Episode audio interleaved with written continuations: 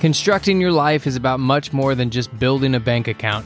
Each week, join real estate entrepreneur and mindset coach Austin Linney as he interviews guests who are constructing their dream lives and impacting the world around them on a daily basis. If you're an entrepreneur or wanting to start a business, or you just want to hear motivating stories of how others have overcome the odds, you are in the right place. And now for your host, Austin Linney. Guys, welcome to Construct Your Life. This is Austin Linney here. I have Kayla in the house. How are you doing? I'm doing great. How are you? I'm doing good. I'm doing good. Before we get started, I want to thank uh, dreamchasers.com for sponsoring the podcast. Thank you, Adam Carswell. So, what I like to do with my guests is I like to let them tell the story, um, and then we kind of go from there. So, I'll let you start where you want to. All right. I uh, started my real estate career shortly after college. I went to school for theater and design technology. And I, I worked in New York City for a little bit, worked on a cruise ship for a little bit, and I quickly realized that I hated it. So, so I was like, I'm going to do a total this life change here, try something else. I was super young. I, I, was like, you know, I have nothing to lose. I might as well just give real estate a shot. You know, when you're 20 years old, you, you can make that kind of life change and not have much on the line. So I was like, let's give real estate a shot. So I got my real estate license, which at least here in New York, you can do in like three weeks. And uh, I hung my license with Keller Williams, was my first office down in the suburbs of New York City, and started doing some residential, started doing uh, some leasing, sales, that kind of thing. Hooked up with an investment company down there that was doing a lot of house flipping.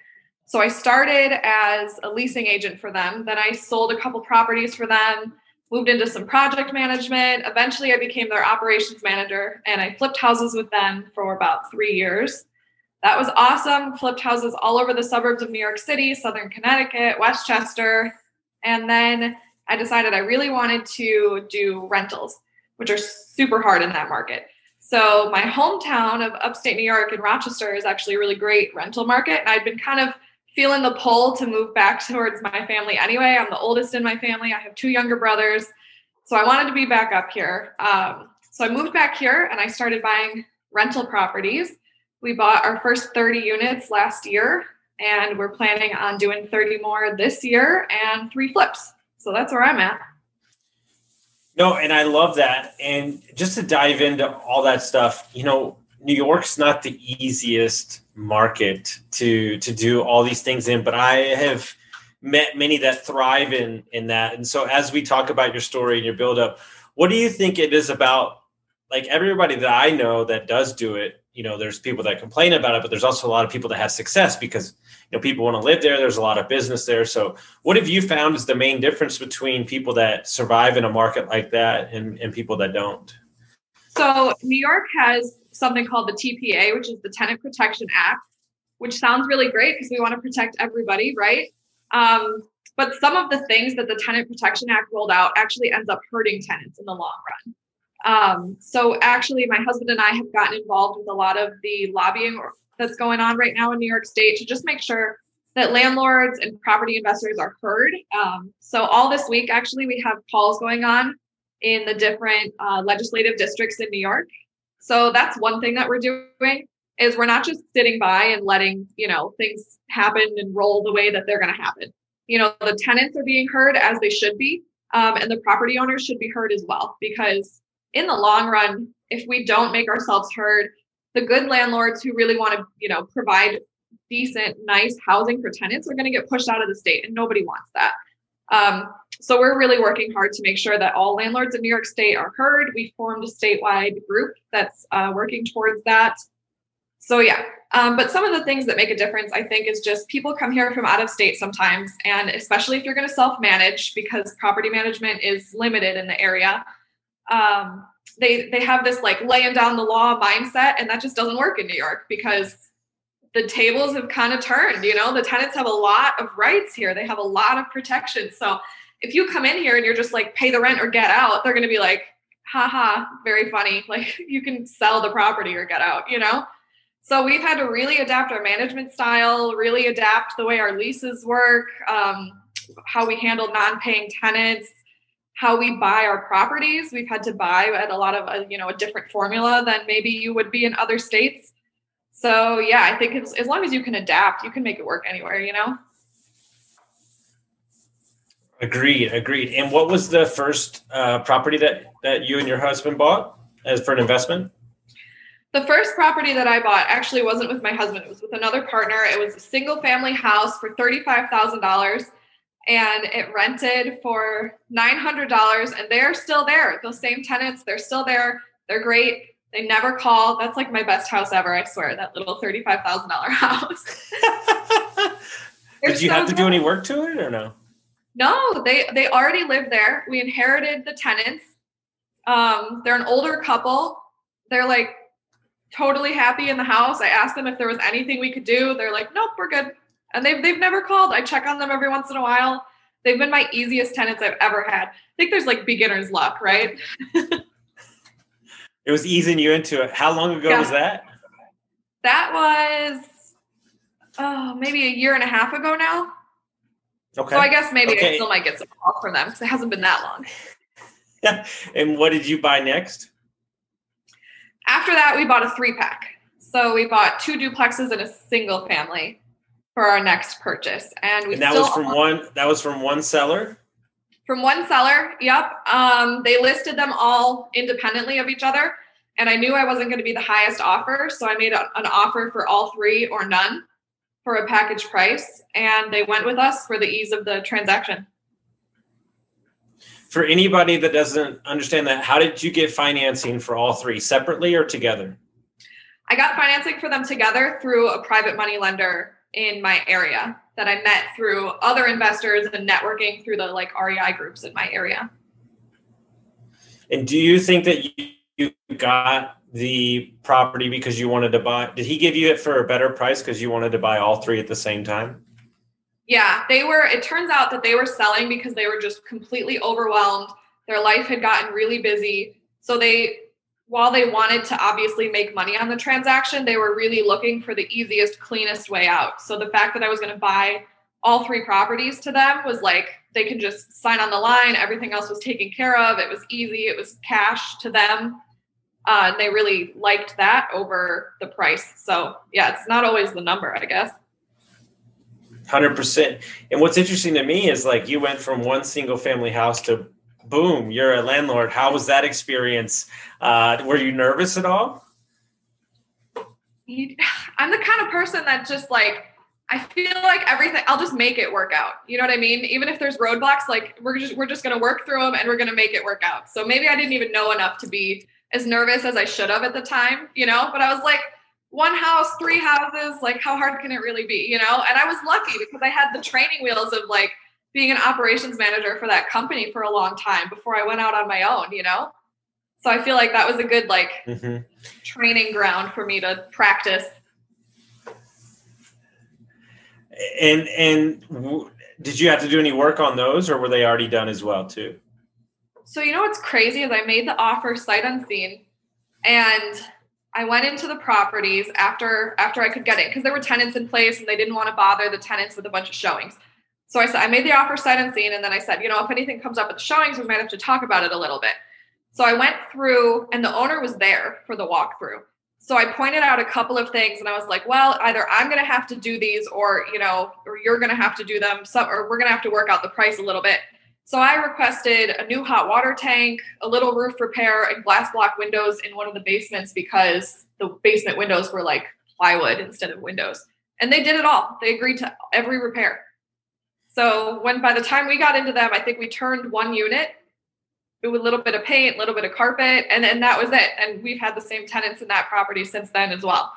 We just had one situation with one of those original tenants that uh, we had to cash for keys, but we worked through it.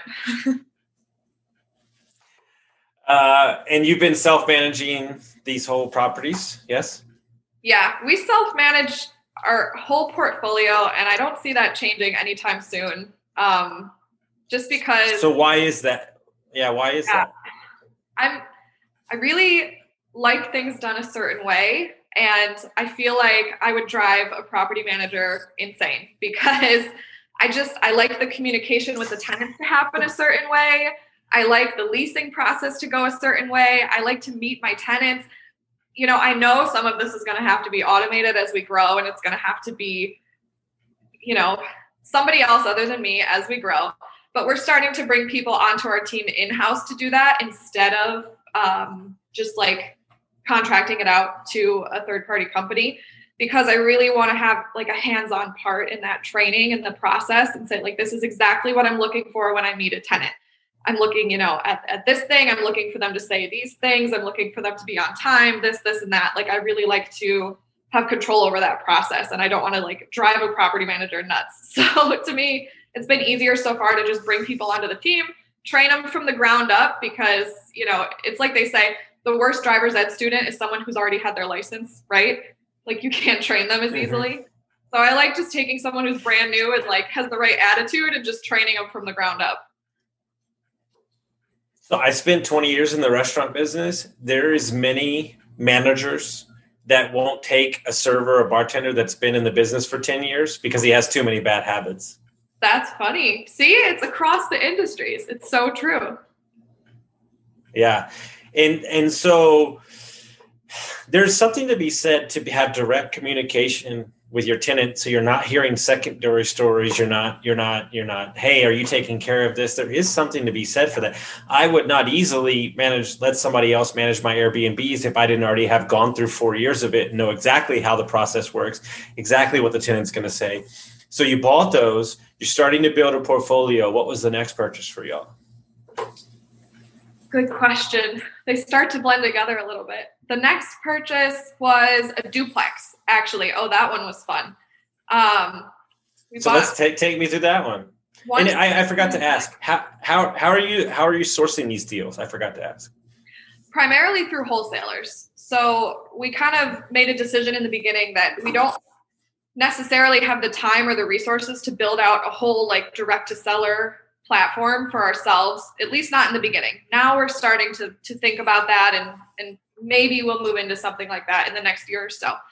But in the beginning, we already we had a big network of wholesalers in our market.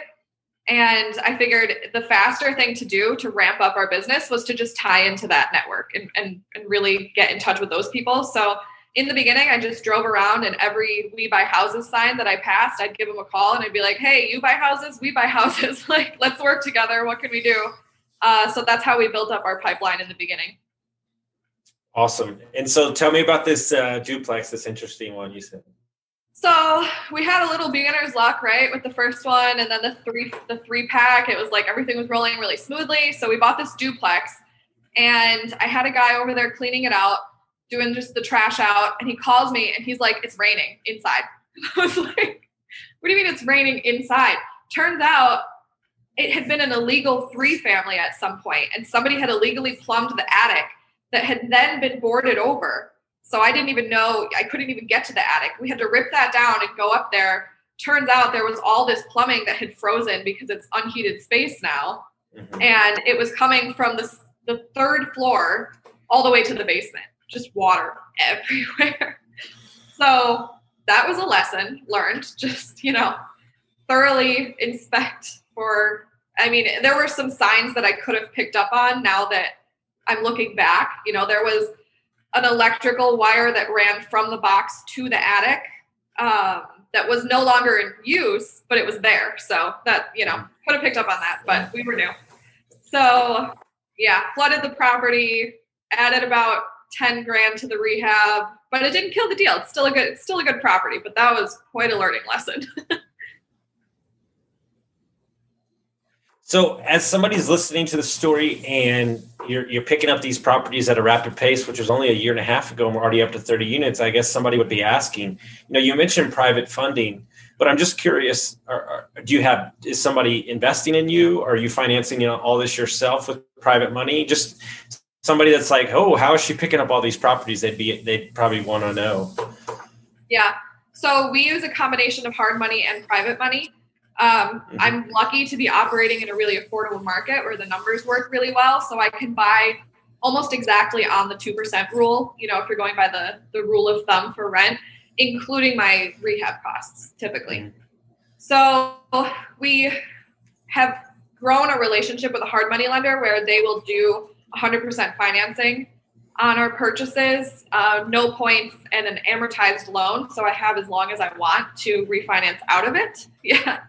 Um, yeah, which was obviously not my first hard money lender. You know, we had to build that relationship up. But now that we have that, it means we can acquire at, you know, however, before we were limited by however many units we could refinance in the 12 month term, mm-hmm. right? Because we had to like refinance everything before the balloon payment came up at the end of our 12 month hard money loan. Now that we have it amortized, obviously you don't want to stay in that hard money loan forever, but we're not limited for growth by how quickly we can refinance things because we have a longer amount of time to make that happen. So we also use some private money if we need to fund like the that's a something that I talked about earlier about changing our formula. We're now fundraising one year of holding costs for the property just in case we get into the property and it turns out that we have a non-paying tenant and we can't evict because in New York State right now the eviction courts are still closed. So we use a combination of the hard and private money and then we refinance out usually a few properties at a time in a blanket loan.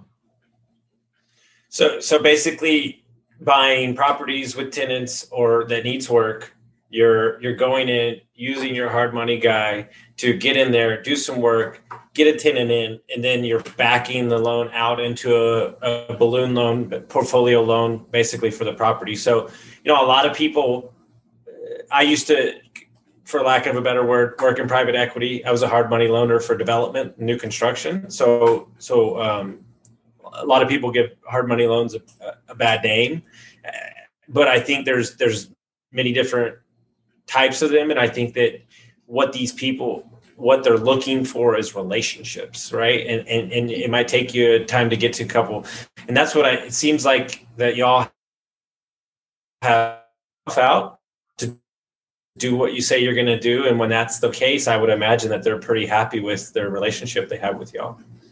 Yeah, yeah. Once you build that relationship, and I've heard this from other people, you know, we're not special. It's like you can call up your hard money lender and just tell them you have another project and they'll fund it if you've built that relationship. So that's been invaluable for us. 100%. On um, what's the biggest unit that y'all bought so far? Our biggest unit is a six unit. So we're still really small, but we're looking to move right. into larger stuff next year. So we're kind of staying the course this year because we have a certain number of units that we need to hit before we change our model. And, and when when you do, what unit uh, count are you trying to hit? Oh, I think I lost you for a second. Sorry. No, I was just saying, my apologies. I said, what unit count are you trying to hit before you change the model?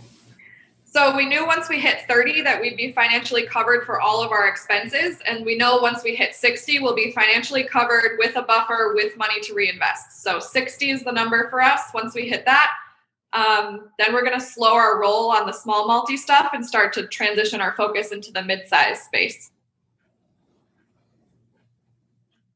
And was this by was this by looking at numbers just pure cash flow wise at a portfolio? Because I, I, haven't heard um, this strategy from a lot. You know, a lot of people just want to go straight to the 30 or 60 or 100 units. I think this is an extremely smart tactical plan to, to have that good base of cash flow and then go out because some of these deals take a long time to come through. Yeah. We knew that we wanted to you know, buy ourselves out of our jobs quickly, more or less, because I had my first son six months ago and I really wanted to be home with him. So that was a huge goal of ours. Um, and we knew that we knew this, not to be redundant, we knew the small multi space well. Um, we have a formula for it, we have a proven system and track record for it at this point. So we we know we can grow quickly in that space. So if we can hit these numbers first, there's no pressure on the the mid-size multi. We're not pressured to go out and do something that we've never done before. Um, we know that if shit hits the fan, um, we can pay back our investors, and we don't need to make a profit on that um, mid-size multi project when we get to it, if it comes to that. Because you know everyone says their first one can be a little bit rocky, so we want to plan for that. Um, so yeah, when we started, we set this plan from the very beginning, um, and it hasn't changed. So we kind of worked backwards from our numbers and set a unit goal. And yeah, it's it comes down to the cash flow for us. So we calculate our cash flow before and after the refinance. So this would be 60 units before the refinance even goes through. We are covered. Mm-hmm. I love that. And so for anybody that's maybe they haven't got started in investing or they're figuring it out, uh, you've been through the war a little bit. You've gained some traction in a short amount of time. You know, almost a year and a half with a nice set of units. People would be very happy to have 30 units. What advice would you give to them, um, good or bad, or easier or harder than you thought? I think it was not easier or harder than I thought necessarily. It's just taking the action. I feel like I talk to a lot of people and even, you know, with my husband sometimes he's so like learning oriented, which is amazing. Um, and you have to learn before you do it, right? But at a certain point, you have to just stop and take action. You know, you can analyze hundreds of deals, but if you never buy one, you're not really making progress. Um, so I think just taking consistent action and taking at least one step towards your goal every single day by the end of the year you're going to be 365 more steps towards your goal right? So for me it's just as long as we're moving in that direction every single day with something no matter how small it is then we're getting there. So i think just taking action and not having the analysis paralysis that a lot of people get stuck in that's my biggest thing. 100% and i am the reason that we're having this podcast now and not in March is because something's happening. And uh, I don't want to stress you out anymore, but I'm very excited about this. So, so tell me what's going on. Walk me through it because I'm this is I'm super happy about it. So, further than financial independence, location independence is one of our biggest goals. When I first met my husband, it's something we talked about from like our very first date is that we both wanted to travel and not just the like two weeks vacation a year kind of travel, right? Like we wanted to go to Italy for two months and be able to like stay there and really experience it, right? So we're taking baby steps towards that. And we're leaving for the entire month of March, whether we're ready or not, to stress test our systems and see how well our business can operate and grow while we're not here. So we've set up as much as we mm. possibly can beforehand in place. And uh, I'm nervous about it, but we'll see how it goes. You got to just pull the trigger at some point, right? 100%. Where are you going? We're just going down to Ocean City, Maryland for a month because I figured, you know, worst case scenario, we can drive back. 100%. And for anybody that's looking to do this, whether it be a week, 10 days, a month, three months, what have you put in place? What are you trying to put in place? Kind of things that you're trying to get your business ready for something like that. Because I know that everybody I talk to, this is probably one of their main goals is to be able to travel and work. So something we did that might be a little crazy is we put this trip on the calendar like five months ago when we were nowhere near ready. And we knew we were nowhere near ready, but we put it on the calendar anyway because if you're not working towards a deadline, I don't know about you, but I work best under pressure. So if I set a deadline for myself and like a hard out, I know I'm gonna I'm gonna get there. But if it's just like a an endless goal where you're like someday I'd like to have financial independence, you know, someday when is Sunday? That doesn't do anything for me.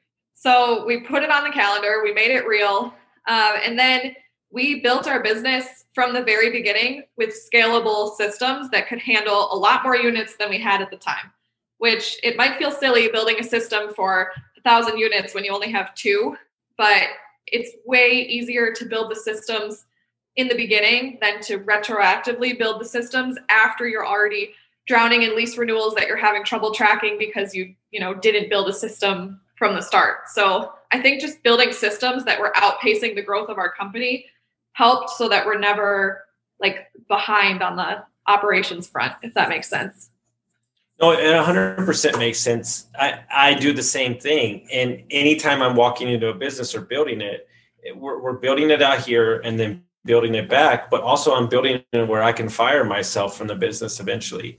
Like, because what people don't understand is that everybody wants different things. So you and your husband might want to travel, but there's a lot of people that don't and they just and they're happy to build or run your business from where you are. And so if that's your goal, then you build it up with that scenario in mind. And so how are you sleeping right now? Cuz uh, March 1st is coming. well, you know, there's traveling with the business, right? And then there's traveling with a 6-month-old for a month. So we're like all right gonna be fine. We gotta fit it all in one car, but it's gonna be fine. But uh no, yeah. we're doing all right. It's funny that you that you mentioned that people want those different things because it just reminds me of my husband again because he read cash flow quadrant, which I'm sure you've heard of if not read. But he's like, how could anyone operate in the other quadrants? Like he just didn't. you know, he he's an entrepreneur, right? He's like sometimes he's like, oh, I feel bad for for people that are in the, the employee mindset or the you know owner operator mindset. And I was like, you can't feel bad because, like you said, those people want different things than you. Some people want a stable nine to five, go in and then leave your work at work job. And so, mm-hmm. yeah, finding those people to fill those positions is that's been definitely a learning process, but that's been key because yeah, not everybody wants to to go away for a month. To some people, that's nuts. They want to live there. yeah. their life, right? But yeah, well, I'm sleeping so so right now. Yeah. In in September, I've got two masterminds in Tahoe. We're going to be in California for the whole month of September. I think we're going to be down in Colombia for July.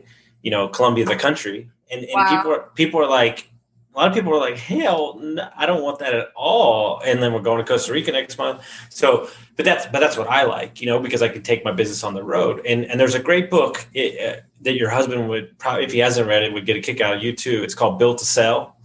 Uh, it's it's Someone a it's just recommended that to me last week. I just finished it. Amazing book.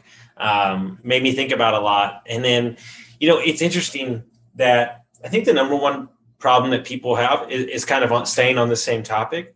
Is is mm-hmm. understanding that is that we as entrepreneurs or CEOs, we also have to paint the picture this is what I something I work on all the time to our employees. Meaning, I have a lot of guy. I have a guy, you know, a couple guys that work for me now. Like, yeah, we're smaller now, but like here, I already know where we're going. But if I don't communicate that with them, then they're not they're not understanding why they have to take, let's say, a pay cut now but I'm growing up to you taking over this thing, you know. And so we have to, and this is in relationships, this is in business and everything. We got to make sure that we properly communicate our vision, right? The vivid vision, the book that Brandon Turner always recommends. Yep. Um, to to our spouse, to our employees, to the tenants. You know, there's so many things. It's like there's a lot of landlords out there that you hear from that don't they don't like to let their tenants know that they're the landlord, like they're the owner, right? You don't seem to have that problem. Um, I would imagine that you that you're that you love, you know, like you take what I've noticed just in this small conversation, you take pride in ownership of property, and so you're going to make sure that your tenants are happy because if they're happy, they're going to stay longer, right? I mean, that's probably the way you look at it. Yeah, and a big like you said about you know communicating the vision and also just aligning incentives for us has been a big eye opening strategy across the board, not just with employees, but also with partners, with tenants. Also, if you can align your incentives with your tenants, yeah, your tenants are going to be so much happier. But yeah, from the beginning, a big goal of ours was to provide, I mean, the, the term for us is respectable housing for people. So mm-hmm. if it's not stainless steel, you know, appliances and granite countertops, it's safe, it's clean, it's updated, it's nicer than everything else in the neighborhood. Um, and so people want to stay long term, and that that aligns our incentives with people. You know, they want to stay somewhere long term and make it a home. We really encourage that through our policies and the way we manage, and so that's aligned with our incentives of keeping our tenants long term. Mm-hmm. And in this market, which I think is the two to six to you know two, four, six units, which I think is an underserved market. There's not enough housing out there. Um, what do you love about that asset class that that does so well for your business and just the way that you like to run your business? So we love this asset class because we can run it like a large business and yet we're really only competing with other small businesses. So there's not huge institutional players uh, buying this asset class for the most part. So I can easily pick up, you know, 15 units of small multi because I'm only competing against other local landlords for the most part. Um, and yet, even though they're in separate buildings, I can manage 15 units because of the systems we built out in almost the same way as I would manage a 15 unit building. Very similar when it comes down to the systems that we've built out. So if you can automate things, you can really take this asset class and build it as big as you want to. No, 100%. And what's exciting to me is that if you look, because I love to follow just psychology of renters, more importantly, like inventory around the nation. Maybe I don't know New York that much, but I know in other markets, Arizona, Texas, you know, Nashville, all these, there's not a lot of these. So you're, I think you're going to have a lot of tenants, right? Because it, on the, on the basis, it's easier to rent those and they don't have to be you know double A's. They don't have to be amazing. People just want a nice place to live. And and as these markets, uh, Nashville, Austin, San Francisco, LA, become more expensive, you know, and and we move to a more you know location not dependent work environment, I think you're only going to see a rise. You know, I have a friend who lives out in Bay City, Michigan, who owns like 30 units out there. I've never heard of it, never been to it, uh, but he says rents have gone up 200 bucks in the last two wow. years. And so he got in those, you know, he got in those 12 units or, or six units for like a hundred thousand dollars, you know, it's crazy. Yeah.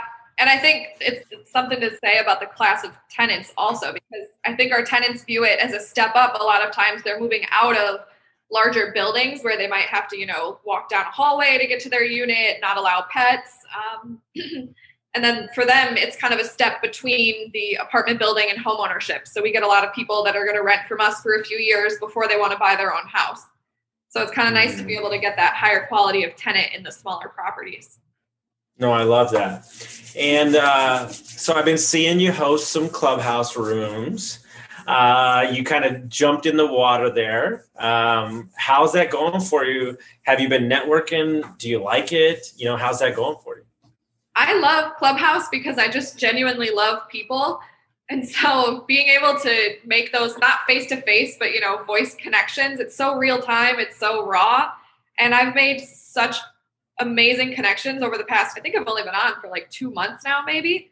Um, but I've already had offline conversations with so many people, and people are just so willing to share what they're doing with other people. And I've done the same thing for other people who are wanting to learn about the space that I'm in and especially in covid time when we can't go out to these rei meetups or you know can't necessarily you know some places are a little bit more open now than new york is but new york is definitely still a little bit closed down as far as meetups and things go. It's been nice to be able to still have that networking component with other people. Um, and you know your network is your net worth right? Everybody always says that but it's so true. I don't know how i would have been able to meet and network with some of the amazing fundraisers and apartment syndicators and you know people like you who have these amazing podcasts. I think i met you on instagram but still i see you on clubhouse all the time. So it's been a really awesome opportunity to connect with people 100% and if people want to find out more about you or follow your journey how would they do that instagram is the best way to get me i'm that landlady on instagram um, you could go to our website it's great with an e greycapitalgroup.com um, yeah, I think that's the best ways to reach me. I love it. Guys, if you like this episode, make sure you send it out to your friends, and we truly appreciate y'all listening. Thank you.